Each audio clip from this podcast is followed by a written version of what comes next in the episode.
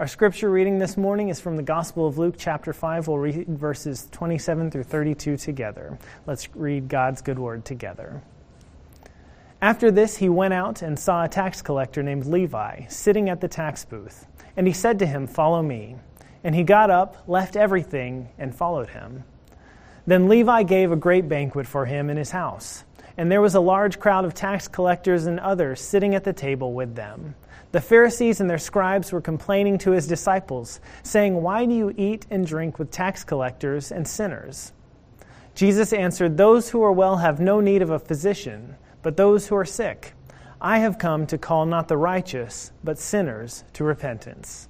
This is the word of the Lord. Thanks be to God. Amen. Home is that place where whenever we go there, they have to let us in. That's what one of my seminary professors, Doug Meeks, used to say, and I love that. It's a little tongue in cheek, but it reminds me that we all need a place where there are no conditions for our acceptance, where we're let in, where we're accepted as we are, where we know that we belong. We all need that place, we all yearn for that, and yet many of us struggle to actually experience it. That's what we're going to talk about today. My name is Brandon Blackston. I'm the executive pastor here, and this is week two of Grown Up Bible School. We're exploring the stories of Scripture that our students will be learning in just a few weeks as we come to VBS time. We do that, one, so that we will know what our students are learning, what our children are learning, and so that we can help them to understand it better, and so that together we'll be on a shared spiritual journey. But we're also doing that because it helps us as adults to grow deeper in our faith, to actually learn the things that are going on in Scripture at a deeper level than we can whenever we're children. Because if our understanding of the Bible never progresses past childhood, our faith will be childish. Jesus invites us to have childlike faith, not childish faith. And God desires for us to grow into fullness and maturity of faith. And so that's our goal here to help us to, ex- to experience these stories, but to go a little bit deeper with them, to understand them better. And so last week we started off with the question, Who is Jesus? And we explored how Jesus himself answered that in John 10 14 where he said this I am the good shepherd. I know my own, and my own know me. One of the things that we learned is that whenever we're studying scripture, we can't just read a verse in isolation, but actually need to know the context. And so we learned with that story that the context actually starts an entire chapter earlier um, at John 9 1. And so we, we read that story. We heard what happened to a man who was born blind and who, whom Jesus healed. And what Jesus revealed to them was that he knows us fully and accepts us unconditionally. There are no conditions to our acceptance. He accepts all of us, each and every one of us, and we are fully known. And so we can have confidence in that because God knows us exactly as we are, and we can live out of that and be authentically who God made us to be without having to put up a front, without having to pretend to be someone that we're not. And so that was week one. Today we're going to continue on that theme, and this week we're going to be looking at the calling of the disciples. That'll be week, or I'm sorry, that'll be night two of Bible school. And so that's what we're talking about. How were those first disciples called? And who were the people that Jesus called? Uh, many of us know their names if you grew up in the church or are familiar with those stories, but there's some really interesting details associated with that that tell us a lot about who Jesus is and what kind of community he created and invites us into today. And one of the things that we see is that Jesus is the one who decides who is worthy of love and belonging. And he has decided that everyone is, including you, including me, including everyone. There are no exceptions. And so that's the spoiler for the whole sermon. That's where we're going to end up. But we know that Jesus decides all of us are worthy of love and belonging. And so, how do we live that out? That's what we're going to look at next. Because we wonder who needs belonging? Well, all of us do. And we long to belong, yet we resist depending on others. It's kind of this tension that we feel inside of ourselves. We want to have a place where we know that we belong, where we're accepted. Yet we don't want other people to, to be able to have, have a say in how we do things. Um, to, we don't want to depend on them. We want to be able to be independent and to make our own decisions and not have to run those by anyone else. And so it's this tension we feel. But, but we all know at some level that we are created for relationship. We are created to be in community with others. And we see that very early at the beginning of the Bible in the creation story of Genesis chapter 2. We see that God created a human to till and keep the garden. This is what we read in the book of Genesis. Then the Lord formed man from the dust of the ground and breathed into his nostrils the breath of life. And the man became a living being. And the Lord God planted a garden in Eden in the east and there he put the man whom he had formed. The Lord God took the man and put him in the Garden of Eden to till it and to keep it. And so God created a person gave him the garden to care for. That was his job, that was his work, the, the thing that gave him purpose, that gave him dignity. And yet, one of the things that God saw very quickly was that it was not good for people to be alone. That this man, this Adam that God had created, was alone, and it was not a good thing. And so, what did God say? Well, the Lord God said, It is not good that the man should be alone. I will make him a helper as his partner. And if you know that story, you know that that was the creation of Eve. And very early from the very beginning, God realized that we need people around us. that's the story of a married couple, but this doesn't apply only to marital relationships. We all need relationships. We need family, we need friends, we need a community that we can belong to. We have an innate need for love and belonging. And yet we face obstacles. Some of those are internal, some of those are external, some of those are cultural. Um, scholar Christine Pohl puts it this way She says, Our cultural emphasis on personal freedom and self fulfillment has left many people lonely and emotionally fragile we long for those things, and yet, whenever we give into those, whenever we give into um, personal freedom and self fulfillment, or really whenever we prioritize those to a greater level than they need to be prioritized, we find ourselves in those difficult situations of feeling lonely and feeling emotionally fragile. And, and so, it, this belonging that we yearn for is something that we deeply desire, that we were made for, and that we need and yet we have trouble accepting it and putting ourselves into situations where we can experience it. And part of that is because we feel often like we're not worthy. And so, who is worthy? Well, let's see what Jesus says. He began his ministry alone and yet quickly created a community around himself. Um, he started off after his baptism with John, um, by John the Baptist, by going into the desert. He fasted for 40 days, and then at the end, he was tempted by the devil. And, and so he was uh, by himself in that temptation. He withstood it by himself. But after that, he came out and began going around Galilee and doing ministry. And as he did that, he began to call people to himself. And so we saw a man named Simon who was on the seashore and asked to go out on his boat with him. This is how it happened. Once, while Jesus was standing beside the lake of Gennesaret, and the crowd was pressing in on him to hear the word of God, he saw two boats there at the shore of the lake. The fishermen had gone out of them and were washing their nets. He, Jesus, got into one of the boats, the one belonging to Simon, and asked him to put out a little way from the shore. Then he sat down and taught the crowds from the boat. And so um, this is how uh, Jesus and Simon get into a boat together, and um, is the beginning of the story of how Simon, who would later become Peter, became one of the disciples. Now, one of the things, this is uh, adult Bible school, and each, each week I want to help you um, to learn something that will help you as you're reading the Bible for yourself. Um, one of the things that, that, that is helpful is whenever we ask questions. There is a lot in the Bible that's easy for us to take for granted, to just kind of gloss over and to think, you know, okay, whatever, that's weird, but I guess I'll just go with it, but it's good for us to actually notice those things and ask questions. And so for me, whenever I'm reading this story, one of the things that, that occurs to me is why would Simon take orders from Jesus? Why would, you know, if somebody just walked up to me and was like, hey, take set your boat out a bit from shore and, and, let's go out there so I can teach some people. I'd be like, no way, that's crazy. I'm not doing that. Well, part of that is because Jesus and Simon already had a history. And so, um, just a, a, a, little bit before this, we read this in, uh, in Luke chapter 4. After leaving the synagogue, Jesus entered Simon's house. Now, Simon's mother in law was suffering from a high fever, and they asked him about her. Then he stood over her and rebuked the fever, and it left her. Immediately she got up and began to serve them. And so Simon had already met Jesus, and in fact, Jesus had come to his house and had healed his mother in law. And so whenever Jesus ran into Simon, he knew that this was someone who has great power from God and, and who's probably someone that I want to hang out with. And, and so they rowed out in the boat. Jesus began to, to teach, and in the little inlets in that, in that lake, there, it creates kind of a natural amphitheater. And so he was able to speak to the people on the shore and have his voice amplified over the water. And after he finished teaching, um, then Jesus turned to Peter and helped him to catch more fish than his nets could hold. This is how Luke tells us that story. He says, When he had finished speaking, he said to Peter, Put out into deep water and let down your nets for a catch. Simon answered, Master, we have worked all night long, but have caught nothing. Yet if you say so, that sounds kind of like, well, I guess I will let down the nets.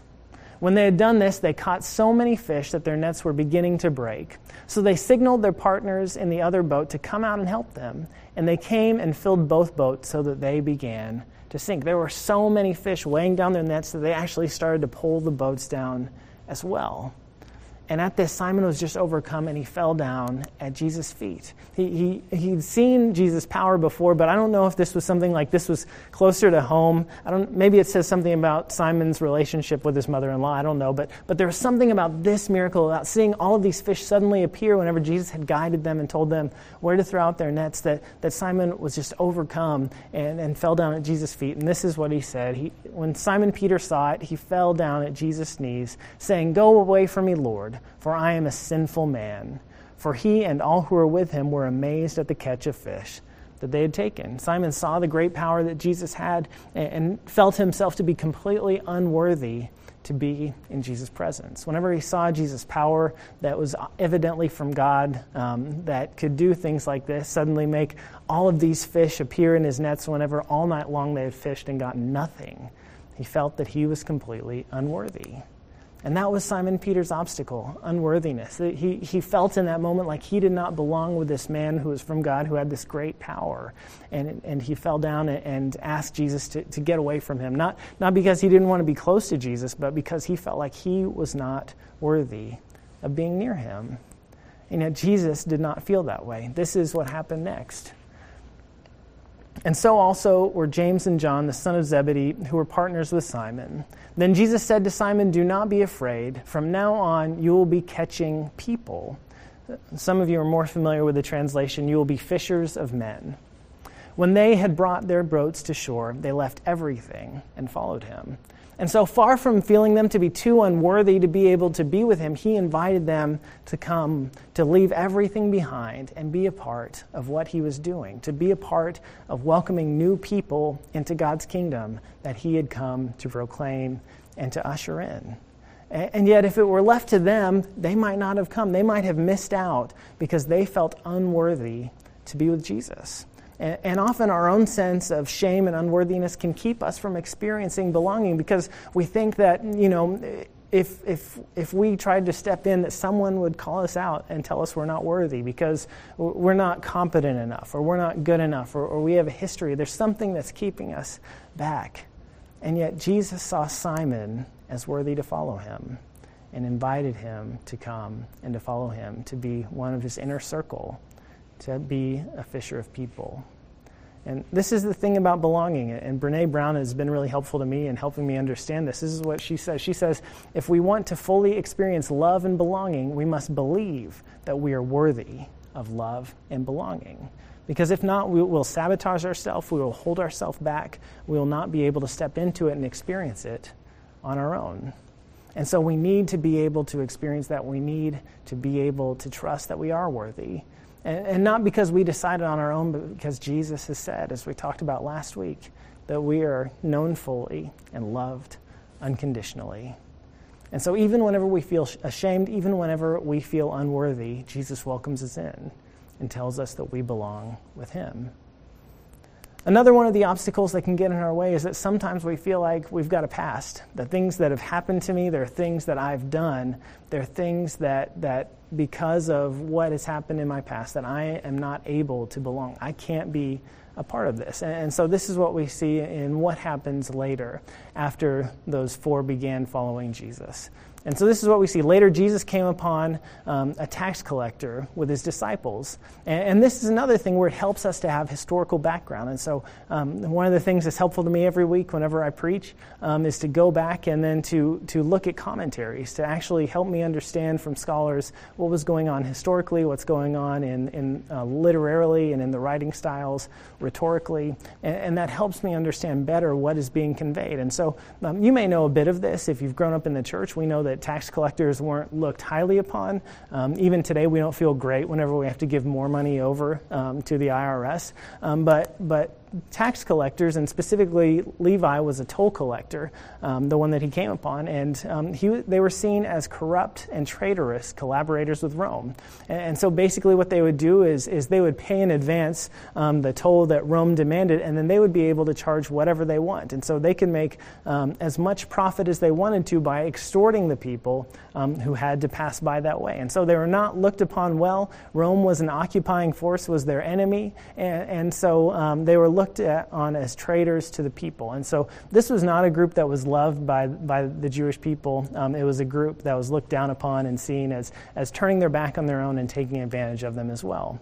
And so, what was Levi's obstacle? Well, it was his past and his profession.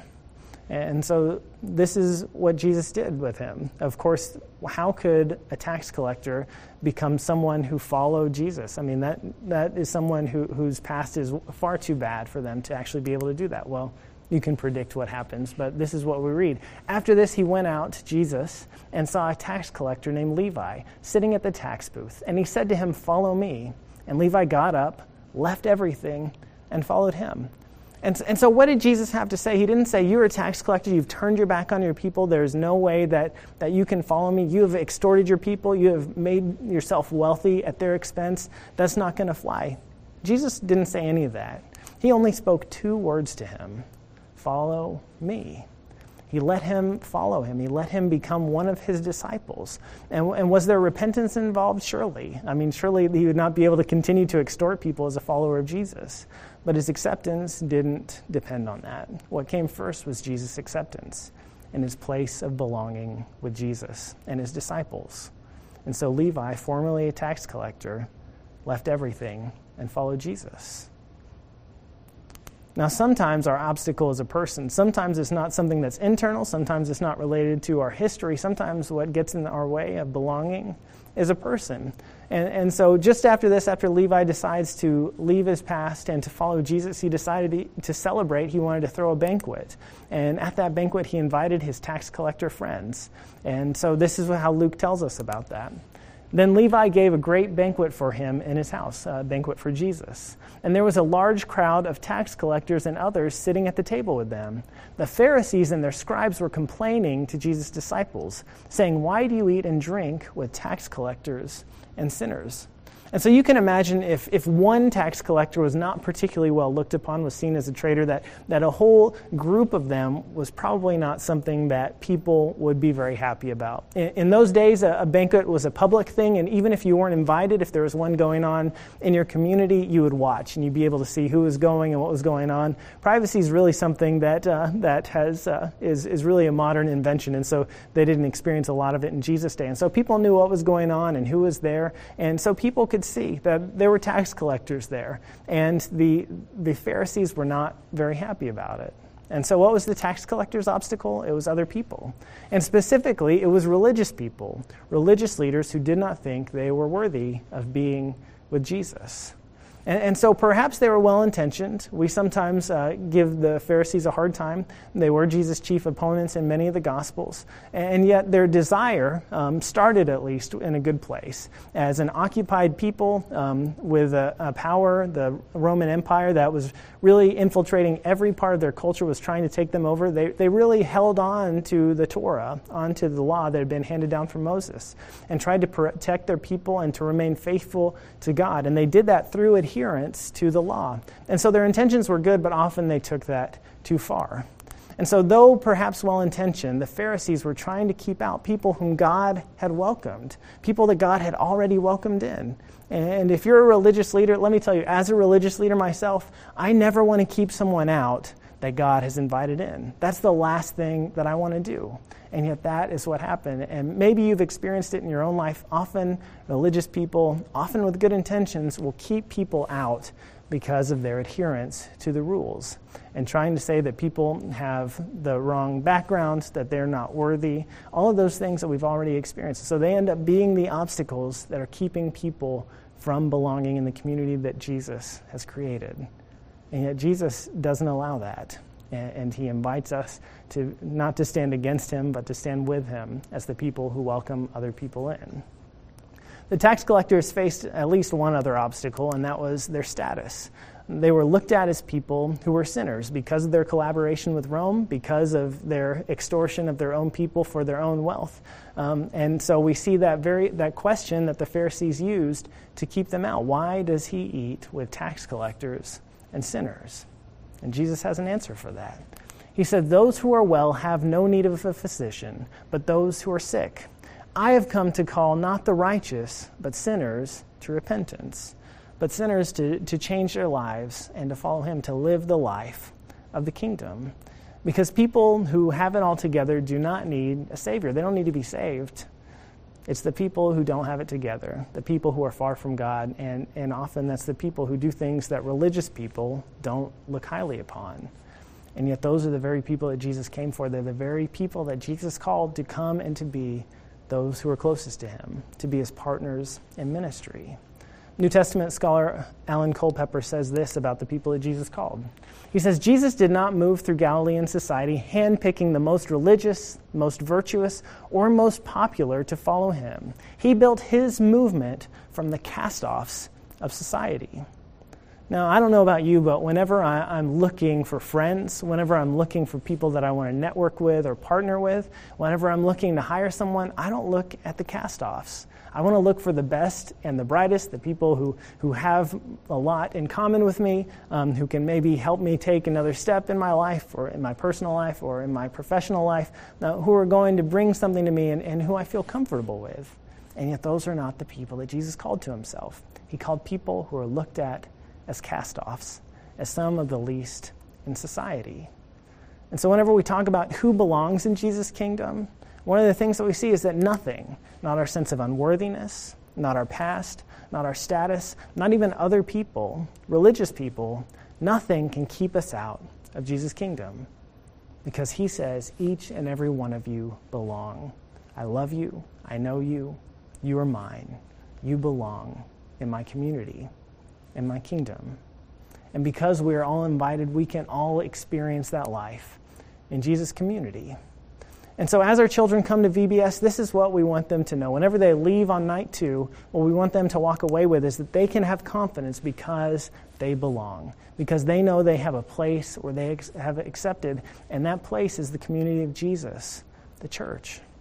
And, as adults, as you go forth from, from grown up Bible school week two, here's what we want you to know that everyone is welcome as they are. Jesus welcomes each and every one and we welcome each and every one as well, that we welcome all. Eh, because we're a community that welcomes all, that loves authentically, and that lets our light shine. We welcome every single person because we know that Jesus has welcomed every single person. We love each person who walks into our doors, and we do so authentically because we can only love as we are, not as we aren't. And so we, we are honest about who we are. We try to live fully into, into the people that God created us to be. And we welcome and love as the people we are and then we let our light shine because the light of Christ has illuminated our life, and we want to share what we've been given. And in this community, in this kingdom, there's a sign of our belonging, and that sign is baptism. And one of the things that is, is such an exciting blessing in my life is that, is that today my daughter Cece is going to be baptized. And, and so, proud dad moment, you know, I couldn't let this go by without showing you pictures. This is Cece, um, just um, so sweet, um, asleep. And uh, this is her with her older sister, Elsie, and, and she is such a precious and beautiful blessing. And, and, she cannot do anything to earn her place in God's kingdom. All she can do is sit there and look really cute and cry sometimes. She cannot earn it. Um, it's not about her status, it's not about who she knows. It's all about who Jesus says she is. And that Jesus invites her and claims her as her own. And you know what? Sometimes she's not a lot of fun to be around. And so just last night, I was holding her whenever I got home from work, and almost immediately she spit up on my shirt. You can tell I was very happy about that. She was actually pretty happy about it. She probably felt better after letting that go. But you know what? Even though she spits up on people, she is still welcome because it doesn't depend on her. It's all about who Jesus is. And he welcomes every single person. Each and every person belongs in Jesus' community. And so today we're going to celebrate because Jesus is claiming her as his own. Um, baptism is God's act through the church of claiming and welcoming each and every person into the church.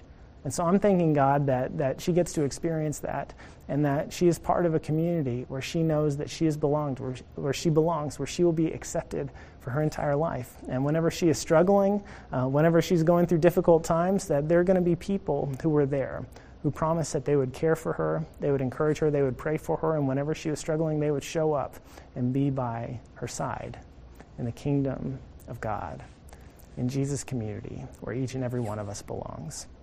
And so I want to encourage you to live that out, to believe that, and to live as if that is at the core of who you are. And here are a few action steps that I want to challenge you to take this week. First, because you know that you belong, I want you to take a risk to enter into relationship because you know that you are already accepted and that Jesus welcomes you in and that you belong in his kingdom. And so we need to experience that not just spiritually, but actually physically with other people. And so um, that can often be risky because anytime we put ourselves out there to be in a relationship with someone, whatever that relationship, uh, a friend, um, being involved in a group of people, whatever that is, that is risky because they always have the option not to accept us. But because we know that we are accepted as we are, because we know that we can belong, we can take that risk and enter into that. And as we're in relationships, we can help other people experience that as well. And that may go great, that may not go the way that you wanted to. And so sometimes you will feel excluded. That happened to Jesus, it happens to us today. And when you do feel excluded, I, I want to encourage you to pray this prayer Jesus, thank you for saying, I belong in your kingdom because we know our belonging doesn't depend on anyone else. It doesn't depend on our status, how much we have, how much we make, on our job title, any of that. It depends only on Him. And so instead of an opportunity for feeling excluded, we can turn it into an opportunity for gratitude because we know that He has accepted us and that we belong with Him. And whenever we do turn those difficult moments into opportunities for gratitude, often God can transform the way that we experience that. And so say a prayer of thanks anytime that you're feeling excluded and like you don't belong. And then, because God has opened the door for all of us, because Jesus invites everyone, I want you to open a door for someone on the outside so that they can belong as well. Because we know that there are many people who are made to feel like they don't belong, whatever that place is, whether that's at school, whether that's at your workplace, whether that's in your family. There are all kinds of reasons that people are putting up walls that are excluding themselves from other people because of politics, because of status, because of race, because of all kinds of things. And that's not what we're about as people of God. And so I want to challenge you this week to look for those places, to look where people are being excluded, to look where they're being told they don't belong, whether implicitly or explicitly, and to open the door to let them know that they do belong because you're a follower of Jesus and you're part of a community where each and every person is welcome. You pray with me? God, we're so grateful that you've created this new community called the Kingdom of God and that we get to experience it through your church. And I pray that you would help us to always know that we belong here and that we would live, that we would behave in such a way that each person that we encounter would feel that same way, would know that this is a place, this is a community where they can belong. And we thank you that Jesus welcomes all of us, that he taught us how to live and that he taught us even how to pray, saying, Our Father, who art in heaven, hallowed be thy name. Thy kingdom come, thy will be done, on earth as it is in heaven. Give us this day our daily bread, and forgive us our trespasses, as we forgive those who trespass against us. And lead us not into temptation, but deliver us from evil. For thine is the kingdom, and the power, and the glory forever. Amen.